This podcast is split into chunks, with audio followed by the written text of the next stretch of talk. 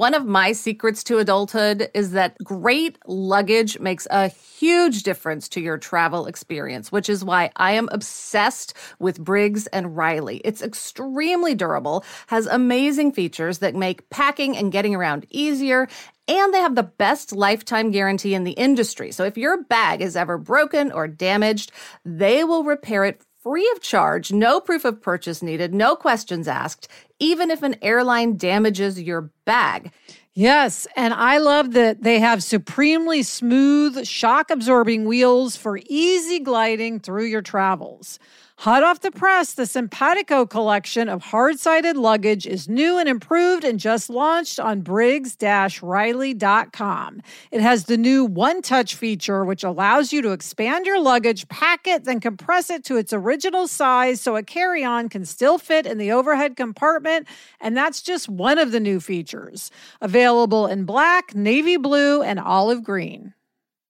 Hey, Mary, we want to get that food truck for the crew. Did you get a list of ideas? Yeah, we could do coffee, beignets, grilled cheese truck. What do you think about beignets? I like beignets. I mean, I can't eat them, but...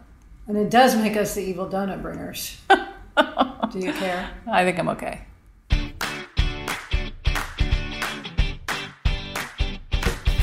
Hi, and welcome to Happier in Hollywood, the podcast about how to be happier, healthier, saner, more creative, more successful, and more productive in a backbiting, superficial, chaotic, unpredictable, fundamentally insane world. I'm Liz Craft, a TV writer and producer living in LA, and with me is my high school friend and writing partner of 18 years, Sarah.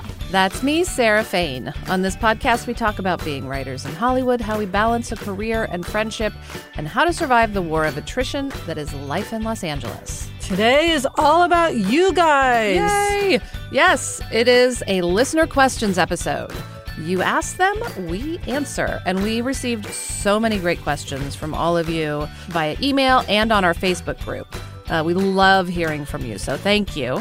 And we can't wait to dive in, but first we have a couple updates. Yes, Sarah, we want to announce as we're approaching Labor Day that we'll be recording a special Labor Day episode. And it's not just us. All the podcasts in the Onward family, Happier with Gretchen Rubin, which I also happen to be on, Side Hustle School with Chris Guillebeau, and Happier in Hollywood. We'll all be talking about Labor Day in our own way.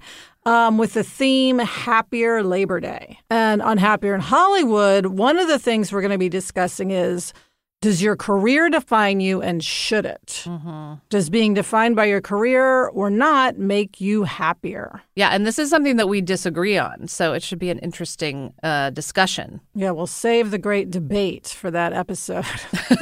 And in the meantime, let us know what you think, and we will share your thoughts in our Happier Labor Day episode on August 30th. Email us or send a voice memo to happierinhollywood@gmail.com. Please also indicate your age and your job, because we are very curious if thoughts on this are generational. If Gen Xers have one view and millennials have another view, maybe we have some Gen Zers out there, Sarah, who are going to be weighing in. Yes. Whole new generation. So I'm really interested to hear what people say. Yeah. Does your job define you? Even using the word job versus career is interesting. It is. Does your job define you? Does your career define you? Anyway. Dive deep. Yes. And then we have a very fun update from Trisha. In episode 62, we shared her story about crying in front of her boss and shouting, "I'm on my period." And we were curious if it was a male or a female boss, and kindly Trisha heard the episode and she let us know. She said, "OMG, I never miss an episode and just heard my story.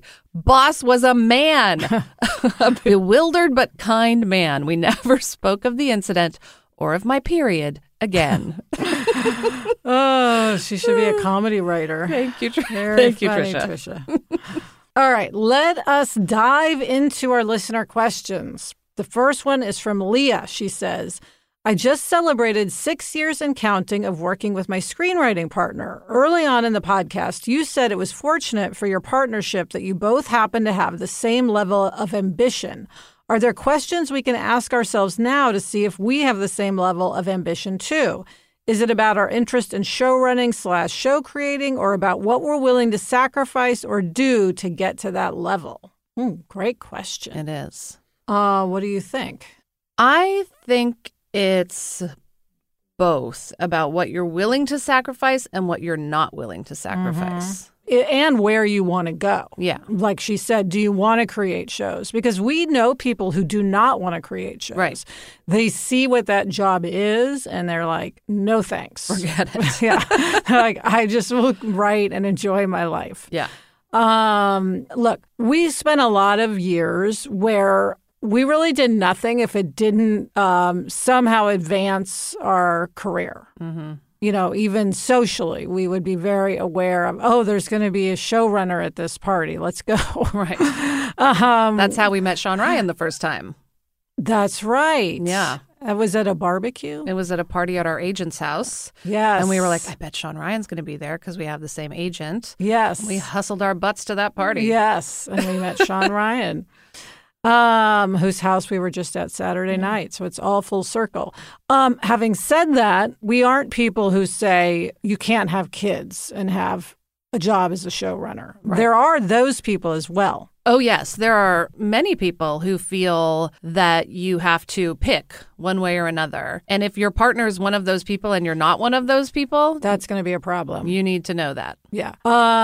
So ask yourselves what, like, I don't know. I mean, I think here's what I'll say. I think, you know, if you have the same level of ambition. Right. I mean, we were just so in sync with that. Yeah. If you are questioning it, then it's most likely that you don't have the same level of ambition. However, if you've been partners for 6 years, I imagine you probably do. Right. But I would say, what are your goals? Like 5 years, 10 years, 15 years? Is this something you're both planning to do forever? Is this something, if you have a family, do you think you might want to cut back part-time? I mean, we know a partnership where one of the writers just kind of wanted to retire and the other one didn't. And so obviously they had to kind of go their separate ways. It was a conscious uncoupling. Yes, exactly. So all of these things factor in. But I do think it's the one thing that there's no way to compromise on. Yeah.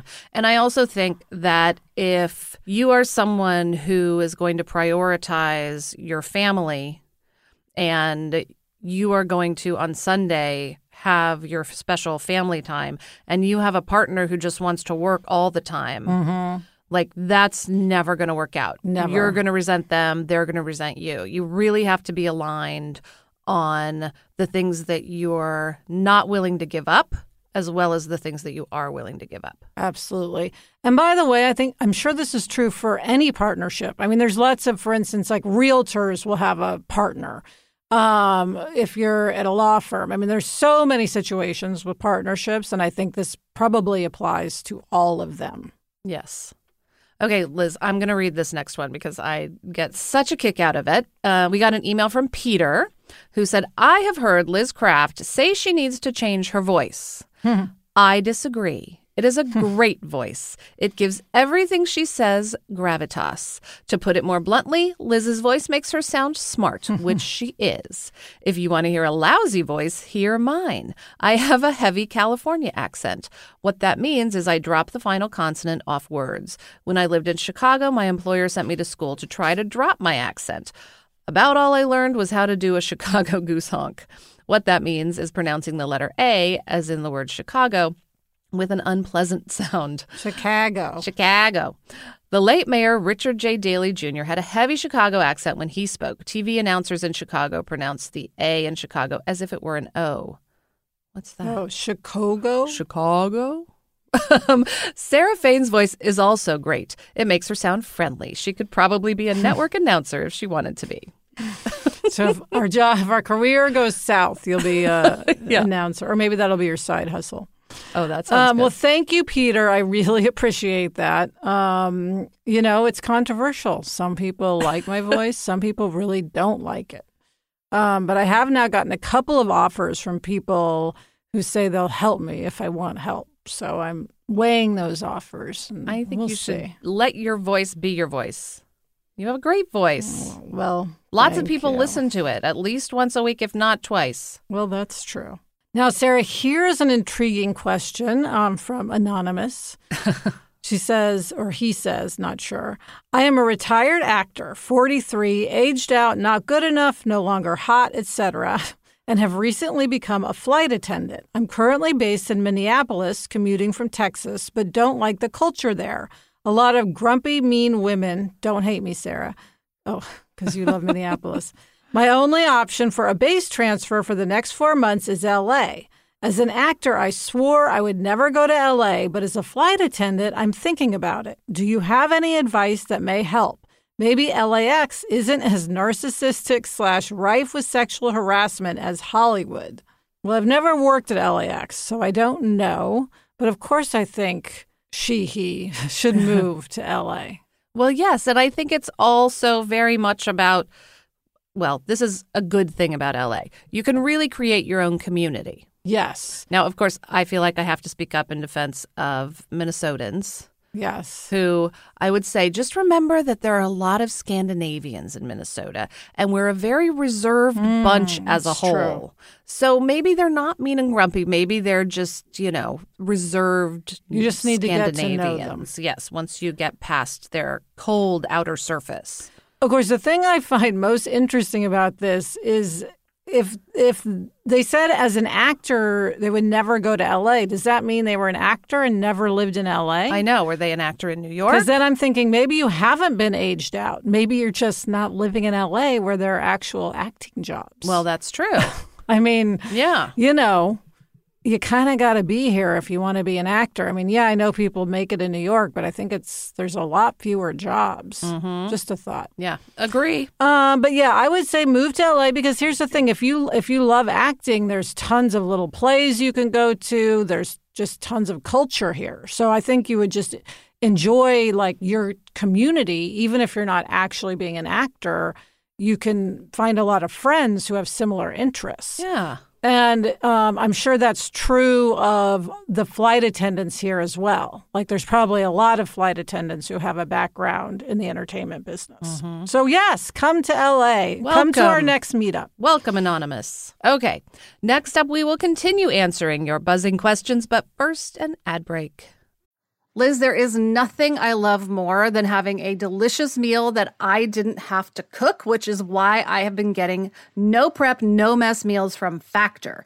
Meet your wellness goals in time for summer thanks to the menu of chef-crafted meals with options like Calorie Smart, Protein Plus, and Keto. Factor's fresh, never-frozen meals are dietitian-approved and ready to eat in just 2 minutes. So no matter how busy you are, you'll always have time to enjoy nutritious, great-tasting meals. Last night, I had blackened salmon with broccoli and with cauliflower rice. It was so delicious. It was the perfect dinner. Head to factormeals.com/HIH50 and use code HIH50 to get 50% off your first box plus 20% off your next month. That's code HIH50 at factormeals.com/HIH50 to get 50% off your first box plus 20% off your next month while your subscription is active. Okay, Sarah, our next question comes from Jensen, who asked, I work in state government as an administrative assistant. My supervisor has been vocal about wanting to retire since I took my position 1.5 years ago. My supervisor still hasn't given a date when she will be retiring. Another coworker wants the position and has been verbally talking to the assistant director about getting hired. I heard about it from my supervisor. How it was retold to me was that the coworker asking about the job made the assistant director very uncomfortable. It's basically asking for the job before my supervisor has retired. I am not sure how to handle this when it comes up in the workplace. I know my supervisor is behind me getting the promotion and tells that to the assistant director. Any suggestions on how I can talk to my supervisor when it comes up? This is a great question. Well, one, I would say you do want your intentions and your desires to be known because these things have a way of snowballing. And if someone gets in there, whether it's uncomfortable or not, they could very well end up getting that job over you just because they acted. Yes, because you were being polite. Yes. Yeah. So, I mean, what I think Jensen should do is when it comes up, it sounds like it'll come up again, or she could even bring it up. is to say, I would never do what so-and-so did because to me it would feel premature. But since the topic has come up, I just want it to be known that I'm also interested in the job when that time comes. Mm-hmm. So sort of slam them. Well, you know, but I mean, right. It's a fair thing to say. Yeah. And then just like be the best person for the job. It doesn't always work out that the best person for the job gets the promotion. Which is why you need to get in there and be aggressive. Yes. But do what you need to do to make yourself the inevitable choice. Yes. We always talk about inevitability. Yeah. So if you're open and clear about your desire for the job in a totally respectful way, both with your supervisor and probably with the assistant director, or you could ask your supervisor to just very directly talk to the assistant director if they are uncomfortable yes. about it. And then you're the inevitable choice because of the great work you do. Conquer the world, Jensen. Yes, do it. We want you to get that position. And let us know how it goes. Absolutely. Good luck. Okay, and then Jennifer has a great question. We're definitely kind of seeing people who are in the middle of this dilemma right now. Jennifer said, when we see an aired pilot / first episode of a show that goes to series, is that pilot actually the one the original showrunners created and sold? Or do they change it, shoot it again, etc.? Well, the answer is all things are possible. Yeah. Sometimes it's the exact pilot that was shot with the exact cast. And Very seldom, I think. Yeah, I mean, there's usually some reshooting. Like I think for our show, we're reshooting 3 scenes. Mm-hmm. We just, wanted sort of to write different dialogue for them, we decided. But sometimes you start from zero, which is what we did on our show Women's Murder Club back in 2007, they picked up the show, but they wanted a totally new pilot, largely because we'd had 2 stories in it and they decided they wanted one story and they were intertwined. So we really had to start over to get one story. Yes. And we recast one character. We actually didn't really recast. We just got rid of the character. Right. We'd had 5 women in the murder club and it went down to 4. And so in order to have, to make that work, we had to rewrite extensively. Yes. So we really did that pilot completely over. Yes. Again. From scratch. Yeah. And we have a friend right now who's significantly rewriting a pilot, but, so it got picked up, but they asked for, I forget the reason, but it's very common. Yeah. They can see, we like this show, but there's certain big elements we want to change. And everything goes through a testing process at both the studio and the network. So when they look at the results of that testing, they say, okay, these are areas where we can improve. These are changes we can make to make the show hopefully even better. Yes. And for anyone who doesn't know, testing is when they basically, I think, pay people a small amount of money to come and watch the pilot, and then they get into focus groups and discuss what they liked and more often than not what they didn't like. And it's the whole dial thing where as they're watching, they turn a dial up or down if they're enjoying it or not enjoying it. And then they can sort of click if they're saying, now I would turn the channel. The little triangle appears on screen and you know someone just tuned out, even though they have to keep watching if they're there and you still see their line of enjoyment. It's a very stressful thing, testing, but they really pay a lot of attention to it, and it has a big impact on the show. For better or worse. Yes. So next up, we have a question from our Facebook group. Jules wrote, hello, I am an actor, and I'm working on some skills to connect me to my instrument, body, voice, emotions, etc. I so enjoy the process of getting better at something through practice, especially when it makes me better able to do what I love, which is telling stories. So here is a question for film industry folks who take part in the casting process. In your opinion, what are the most valuable types of skills an actor can have? This can be something that you see called for most often, something few people are great at, etc. Great question. Yeah. Of course, we're doing a ton of casting right now. Yes. First, we have to suggest that Jules read Jenna Fisher's book, An Actor's Life, because I think it's an incredible guide to how to become an actor in Los Angeles. Yes. And then something that we look for when we're casting is someone who can show us who they are. Yes. You don't have to be the character exactly. If you come in and you're bringing something special to the table, yes, we love it when that comes out. And I would say the note that's given most often is do less. Yes. Do less. If we feel like, oh, it's a theater, you know, you're in a high school play projecting and putting on this persona, that is not what anybody wants, especially at least not in television. Yeah.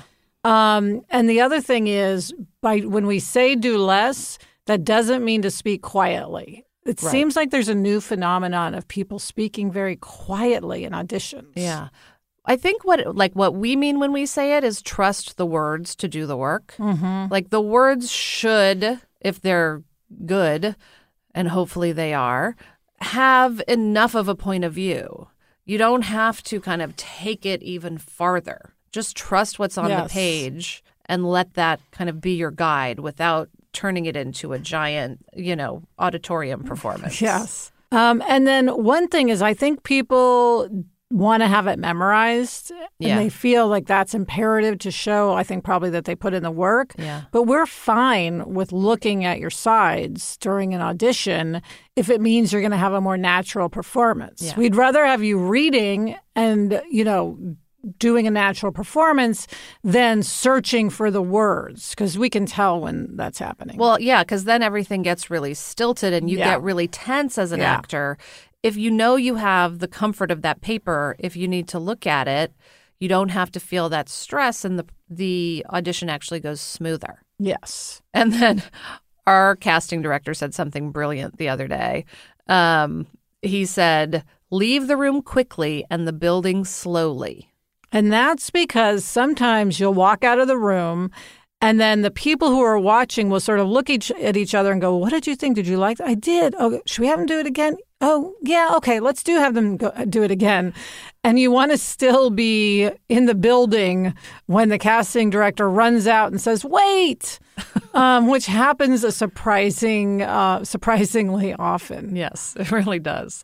And I love also the leave the room quickly part. Yes, don't linger. Because there is a thing after a read is done of like, okay, thanks. Yes, it's awkward. It is. It's the audition. The auditioning process is just awkward for everyone. And just know the people who are watching you are rooting for you. They want you to do well. Yeah. They really do. And if you don't get a part, as everyone says, it doesn't mean you weren't great. A lot of times it's just not what they're looking for. Which goes back to Jenna Fisher's book. Yes. And what she says, which is you need to rack up 50 no's for every yes. Mm-hmm. So just think of it as one of the 50 and getting closer to the yes. Yep. Hope that helps, Jules. Good luck. Break a leg. And coming up, more questions, including one of Liz's favorite topics, how to take notes in a writer's room. She feels very passionately about this. But first, a word from our sponsor. This episode is brought to you by Progressive Insurance. Whether you love true crime or comedy, celebrity interviews or news, you call the shots on what's in your podcast queue. And guess what? Now you can call them on your auto insurance, too, with the Name Your Price tool from Progressive. It works just the way it sounds. You tell Progressive how much you want to pay for car insurance, and they'll show you coverage options that fit your budget. Get your quote today at Progressive.com to join the over 28 million drivers who trust Progressive. Progressive Casualty Insurance Company and Affiliates. Price and coverage match limited by state law. Okay, Sarah, this question comes from Christina. She says, I would love to hear more about Liz's take on the writer's assistant note-taking process and how to manage being the note-taker but still being part of the brainstorm and conversation. I'm someone who, because of the speed I can type, has often ended up just transcribing meeting notes. But I didn't realize until you just said it that it means I can't be part of the conversation. All right, everybody buckle up. No. It's a pet peeve of mine, which I'm sure I've said on this podcast, that there's this phenomenon has started where writers' assistants, we have an assistant in the room when we break story who takes notes. this phenomenon of them just literally transcribing everything that everyone says without filtering it. And then you can end up with 40 pages of notes at the end of the day, which I guarantee nobody will ever read because it's just simply too much. And then for the writer's assistant, who theoretically is there because he or she wants to be a writer, I mean, they're really just a stenographer. They're not participating in the conversation. Yeah. So my thing is, I think there should be very few notes. And it's really where we land. So it's like, I think a writer's assistant should be listening to the conversation, engaging in the conversation, however much they're participating, whether, you know, that sort of depends on the writer's assistant. Right, because some people also want to hear from the writer's assistant. Yes, and some people don't. But either way, when I say engaging, I mean like listening. Right. And like thinking and judging where people are landing. And so it's really, it takes, in a sense, more skill than just writing down words. Right, because also, just to explain, in a writer's room, we'll talk about 12 ways to do a scene. And only one of them is going to be the one we land on. We talk about the way different characters might be feeling in the scene, how to start it, how to end it, things that can happen, how to make it more exciting. Like, we'll talk about so many possibilities.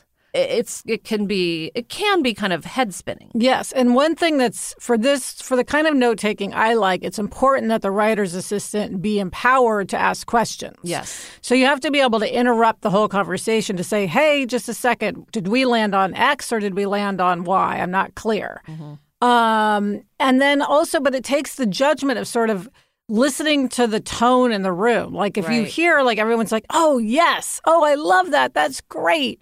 Then you know, okay, let me get this down. And it's okay to say, hey, can I have a second? I'm catching up here. Mm-hmm. You know, now, again, this is something to probably talk to whoever's running the room about so that you know you're doing what they want, because this is what I want. I don't know if it's what every single person in Hollywood wants. Right. Some people do want a transcription. Yes.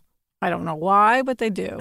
And so if you're in a situation taking notes, of course, there's, you know, in every kind of meeting across every industry, someone's taking notes. I think it's a good idea to ask whoever's running the meeting, how would you like me to do the notes? You know, because also it's a way to connect with someone higher up than you. Mm-hmm. Like, I think whoever that person is will appreciate being asked. And I think a lot of times they might feel self-conscious coming to you and being like, well, this is what I want you to do. Because, I don't know, it's just directly bossing people around can be awkward.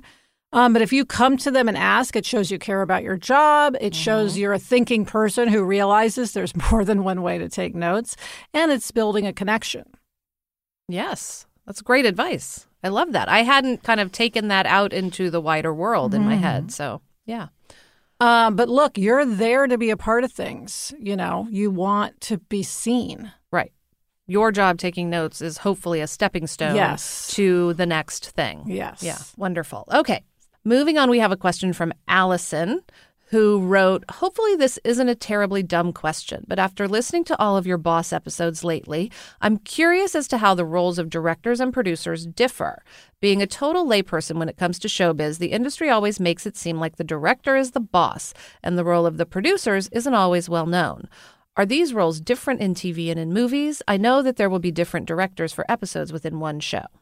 Ah, yes. So it is very different with TV and movies. In movies, the director is the boss. That's it. Writer usually isn't even on set. The director might rewrite themselves the writer's script. The writer really, unless they're a writer-director, usually has no power. This is why we don't work in movies. Exactly. In TV, it's the opposite. In TV, the writer is the boss. The writer is the showrunner.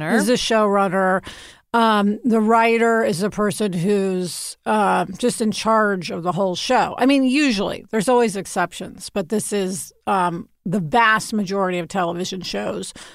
And as you pointed out, we have directors coming in and out. So they sort of need to look to the showrunners to know what is the tone of the show, what are we looking for overall. Right, because the writers from the staff writer all the way up through the showrunner are the people who totally understand the continuity of where you started and where you're going within a season.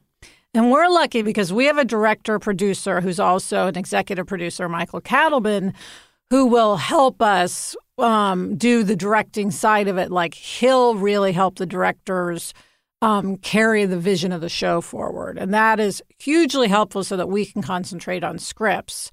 But ultimately, we all need to be on board with where we're going. Yes. And Chuck, you know, our producer of Happier in Hollywood has an extensive background in the music industry. Chuck, how does this fall when you're making an album? Well, the producer of an album would be the equivalent of a movie director or a showrunner for a TV show. They're in charge of the creative production and working with the artists to get the best possible performances out of them. And the record company or A&R person would be equivalent to that of an executive producer or the studio. Sort of like the showrunner of the album? Yes.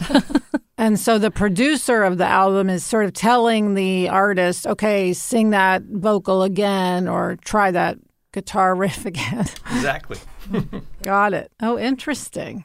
We need some sort of universal definitions for these things because every single industry has a different. I'm sure in commercials, by the way, there's a whole other set of meaning. Different. Yes.